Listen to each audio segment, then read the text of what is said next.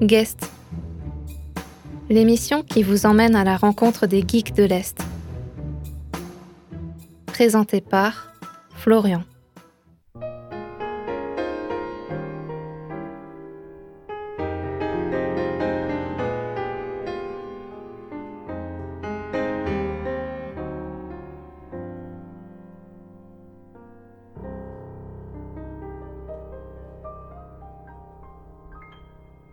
Bienvenue dans Guest, l'émission qui vous invite chaque semaine à écouter une personne qui participe à sa manière à l'univers geek au sein de l'Est de la France. Pour ce quatrième épisode, j'ai eu envie de sortir un peu du monde des boutiques geeks. L'occasion était toute trouvée, une exposition sur le jeu vidéo étant actuellement disponible au Shadok, l'espace dédié aux cultures numériques de Strasbourg à Rive-Étoile. Je m'y suis donc rendu, et en toute honnêteté, j'ai plutôt bien aimé l'expérience, ce qui m'a poussé à aller à la rencontre de son créateur, Alexandre, qui a eu la gentillesse de répondre à mes questions. Mais avant de lui laisser la parole, laissez-moi brièvement vous dresser le petit cadre général dans lequel l'exposition s'inscrit, histoire que vous ne soyez pas trop perdu à l'écoute de cet épisode. Ainsi, chaque mois de septembre, vous avez peut-être eu l'occasion d'entendre parler du Festival européen du film fantastique de Strasbourg, un rendez-vous annuel qui vous invite notamment à découvrir, outre bien évidemment des films fantastiques, des films plus portés sur la science-fiction, voire même l'horreur. Vous n'étiez toutefois peut-être pas au courant de sa section numérique, de son petit nom Connexion, faisant la part belle aux jeux vidéo et à la réalité virtuelle. C'est pourtant bien cette section qui va ici nous intéresser, car c'est dans son cadre qu'a été construite l'exposition dont vous allez entendre parler aujourd'hui.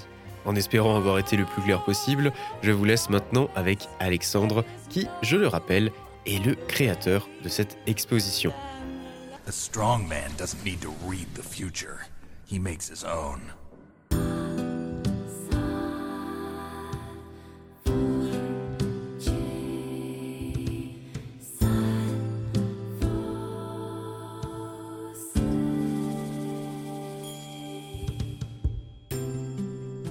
Je suis Alexandre Lefebvre, je suis attaché de programmation euh, à la section numérique du Festival euh, européen du film fantastique de Strasbourg. hein. C'est une section qui s'appelle donc Connexion et qui regroupe euh, toute une somme d'activités autour du numérique et notamment du jeu vidéo et la réalité virtuelle qu'on organise à Strasbourg.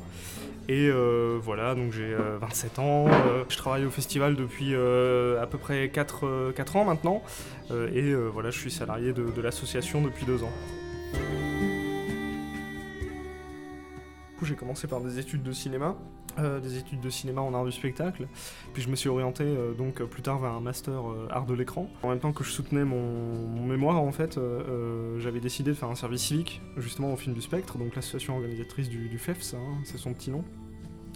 Et notamment voilà un service civique dans le numérique en fait précisément vu que je travaillais avec Théo Arbogast qui lui était responsable de la section jeux vidéo réalité virtuelle et euh, voilà c'était une année euh, formidable j'ai appris plein plein de choses. Et en 2020 voilà j'ai été sollicité par le directeur du festival pour euh, ben, venir travailler en tant que voilà attaché de programmation de, de- ce que donc on a rebaptisé Connexion. Et voilà ça fait depuis mars 2020 que je travaille je travaille sur la section numérique du festival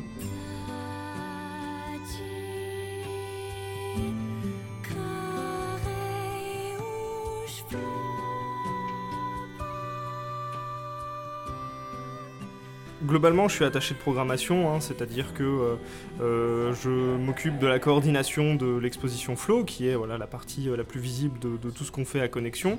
Je le précise rapidement, voilà, tout au long de l'année, je peux être amené à organiser des soirées en réalité virtuelle, des Indie Game Night, qui sont des, comment dire, des soirées où on fait rencontrer le tissu euh, euh, local euh, des développeurs strasbourgeois. Et puis on va avoir voilà, des, des- des- petites rencontres, des partenariats qu'on fait avec différentes structures liées à la VR. Mais voilà, c'est vrai que l'exposition qui a lieu sur les dates du festival chaque année est une, comment dire, une composante majoritaire et très importante dans, dans ce qu'on fait à Connexion.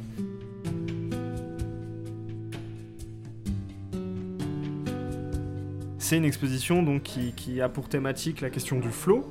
Alors, la question du flow, c'est une, théorie bien connue euh, euh, des joueurs et des joueuses, c'est-à-dire c'est une théorie de game design, hein, donc cette, euh, voilà, cet art de coordonner les jeux, de créer des jeux, de les agencer pour qu'ils soient agréables ou non. hein. Ça, justement, ça dépend de ce qu'on veut faire avec du jeu vidéo et de ce qu'on veut ex- exprimer avec. L'idée est simple.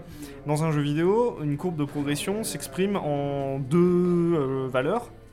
À la fois votre talent propre à évoluer dans le jeu, et puis la difficulté, ou plutôt les obstacles. Euh, on peut pas tout à fait réduire ça à la difficulté, mais on va dire les obstacles que vous euh, euh, pose le jeu. Donc si vous êtes trop fort pour un jeu, c'est-à-dire en fait si vous faites le, niveau 1 en boucle alors que vous maîtrisez le jeu, vous allez vous ennuyer. Alors que si justement vous n'avez pas les compétences et que vous arrivez, on va dire, à la fin d'un jeu, le jeu vous demande beaucoup de maîtriser les actions, de maîtriser l'environnement, de comprendre comment fonctionne le jeu à grande vitesse. Si vous n'arrivez pas, vous êtes frustré. Et donc le point de rencontre entre votre aptitude à surmonter les obstacles, euh, lorsque votre skill euh, rencontre euh, le challenge, eh bien c'est ce qu'on appelle donc la zone. C'est donc ce, ce moment où vous flottez, vous êtes dans un état de grâce, une sorte d'instinct supérieur, où vous allez donc voilà, passer des nuits blanches à jouer à la civilisation en se disant ah encore un tour et puis j'irai me coucher. C'est les moments où vous êtes dans un- une sorte d'état de transe quand vous jouez à Tetris. Toute cette théorie du flow, bien sûr, euh, il faut l'incarner, il faut, euh, faire une programmation, on va dire, qui a un peu de sens et qui, voilà, justement, permet d'entrer euh, en, en transe. Ce qu'on a décidé de faire, c'est à la fois de nous reposer sur nos deux piliers invariables hein, dans, dans l'histoire de connexion. hein. Ça fait 9 ans donc qu'on présente l'Indie Game Contest. L'Indie Game Contest, c'est une compétition internationale de jeux vidéo indépendants. Euh, alors c'est-à-dire que euh, voilà, on, fait tout un travail de sélection, de, re- de repérage. Voilà, on va vraiment dénicher des petits projets. Et puis euh, voilà, on reçoit une centaine de soumissions chaque année et on va donc voilà proposer une présélection d'une douzaine d'œuvres euh, qu'on va donc euh, qui va être accessible au Shadok. hein. Les gens peuvent découvrir parfois en avant-première des titres pas encore sortis, euh, parfois des projets qui sont encore sous forme de prototype ou alors d'alpha ou alors des jeux qui sont déjà sortis dans l'année courante. Donc voilà, cette sélection de jeux vidéo indépendants en fait, elle trouve son point d'orgue. Donc là cette année c'était le 18 septembre à la cérémonie de clôture de la partie cinéma du, festival, puisque voilà il y a un jury de professionnels de l'industrie, hein, donc qui vient remettre l'Octopix, hein, c'est-à-dire le prix du meilleur jeu indépendant, donc le prix du jury. Puis il y a également un prix du public. hein, les gens sont invités à voter jusqu'au 18 septembre pour attribuer euh, un prix. Autre pilier voilà, qui change euh, chaque année mais qui euh, est invariable à la, thématique de l'exposition, donc c'est l'action de la réalité virtuelle. Nous depuis, euh, voilà, on est un des premiers festivals en France, si ce n'est le premier, à, proposer de la réalité virtuelle au public et tout ça gratuitement. C'est-à-dire que voilà, vous pouvez aller au Shadok et puis voilà, nos médiatrices vont vous mettre un casque sur la tête et, vont vous permettre de regarder des films à 360 degrés.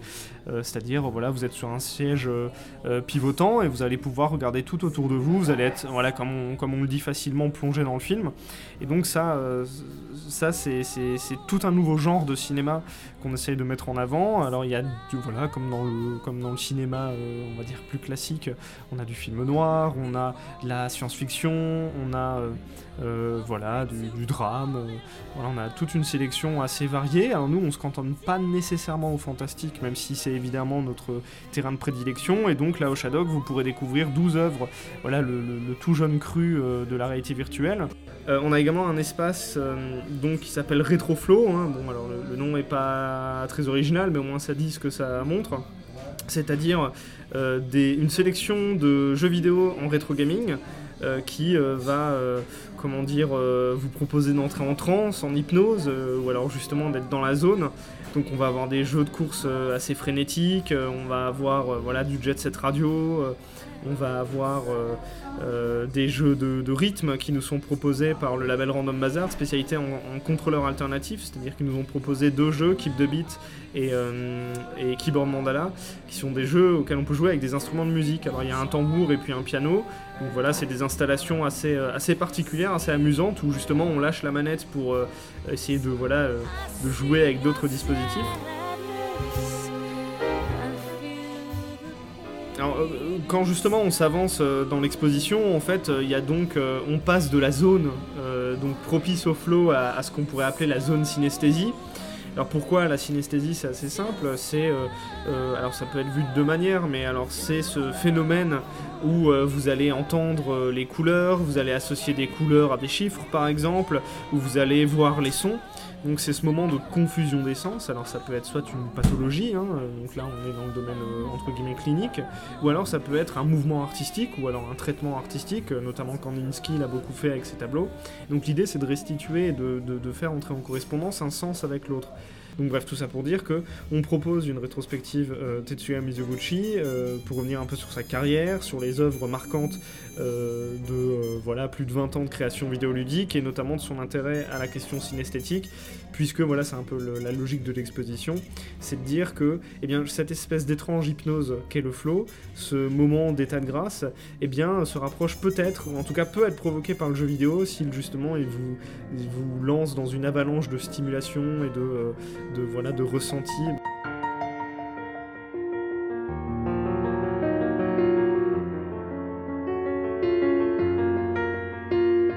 L'idée c'était de, présenter euh, une sélection d'œuvres euh, avec un angle artistique, un angle esthétique, pour revenir en fait à des questions philosophiques qui sont donc le rapport au corps.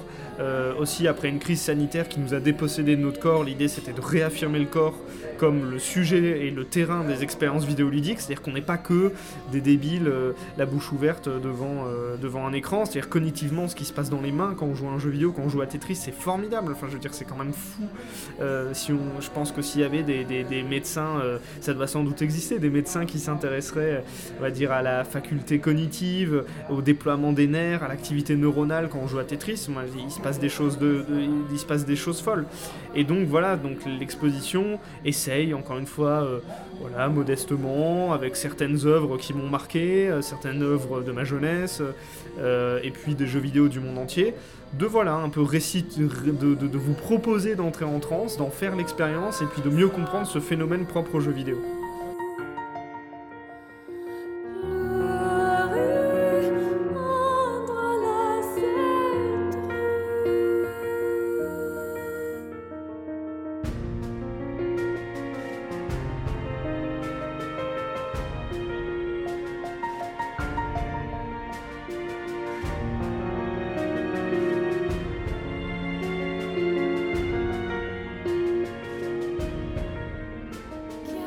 C'était Guest. Merci à Alexandre de m'avoir accordé de son temps. Les explications qu'il a pu me donner sur chaque élément de l'exposition ayant été particulièrement enrichissantes. Par souci de temps, j'ai malheureusement dû en passer certaines à la trappe. Il n'a donc ainsi pas été fait mention de la présence du duo Crash Server avec son installation interactive musicale, ni même encore d'Octopolis, une ville entièrement modélisée qu'il était possible de visiter à l'aide d'un casque de réalité virtuelle. Quoi qu'il en soit, malgré ces quelques omissions, de notre côté, on se retrouve mercredi prochain, même heure, pour un nouveau rendez-vous avec un autre geek de l'Est. Prenez soin de vous